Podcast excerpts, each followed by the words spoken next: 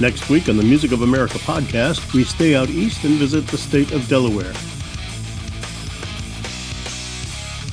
We begin with country musician Red Smith. My main thing right now is, you know, if I want to go out and, and tour this and, and do it, do I just do a solo album or do I do it with the full band? And um, so it's, it's, that's kind of where I'm at. Uh, you know, I, could release something right now if I wanted. I have enough solo stuff I could release right now if I wanted to. Um, but I haven't really decided where I want to go with it. Um, so I, I, I may just do a, a, a EP of, you know, solo recordings, maybe a little guitar in the back, you know, lead guitar in the background or something. On Tuesday, a variety of musical styles expressed through the artist known as Pultixima. What is Pultixima? Oh, that's a multi-layered question, I suppose, because it's a, I guess, a word that nobody's heard before. Um, but uh, Pultixima is my my one-man band out of Wilmington, Delaware. We do, uh, well, I do, um, a lot of different styles of, of, of music, everything from uh, combinations of rock and folk uh, with a mixture of electronica elements. And then I also have been starting to dabble into some uh, instrumental EPs, kind of kind of like in the vein of a Brian Eno type of ambient ambient track. Next up, singer, songwriter, and venue owner of a spot called The Listening Booth, Marissa Levy. And then yeah, just and then the one thing that I love the most about the listening booth is that we run a songwriting circle every Thursday. Oh, how cool.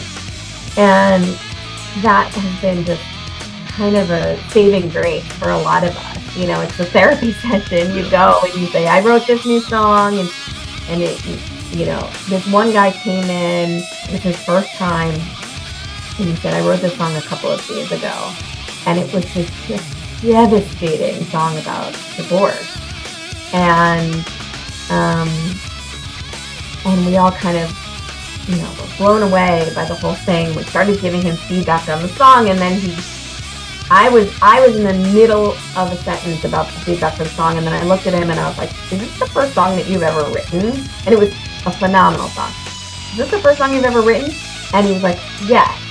And so I said, I- "I'm gonna take a step back," and I just like did everything I just said to you, you know. The week continues with singer, songwriter, and instructor Jim Rezac. I was not a writer, but if you play guitar, you noodle around, you come up with ideas like, oh, I should finish that one day.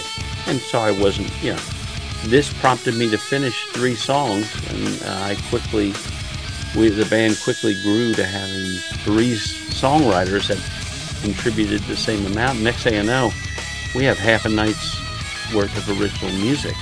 I didn't stop writing since then. That was the pivotal moment. I've written and written, and that's all I do now. We finish up our trip in Delaware with the Dustin Manucci Trio. And uh, the Dustin Manucci Trio was an idea that I had.